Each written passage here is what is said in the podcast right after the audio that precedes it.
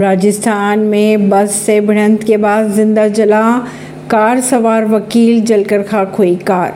राजस्थान के नागौर में एक प्राइवेट बस से भिड़ंत के बाद एक कार जलकर खाक हो गई, जिसमें उसमें सवार वकील की ज़िंदा जलकर मौत हो गई। खबरों के अनुसार भिड़ंत के बाद कार के अंदर से किसी तरह के चिल्लाने की आवाज़ नहीं आई, जिससे ऐसा लग रहा था कि हादसे के बाद वकील बेहोश हो गया था, शायद। परवीन सिंह नई दिल्ली से।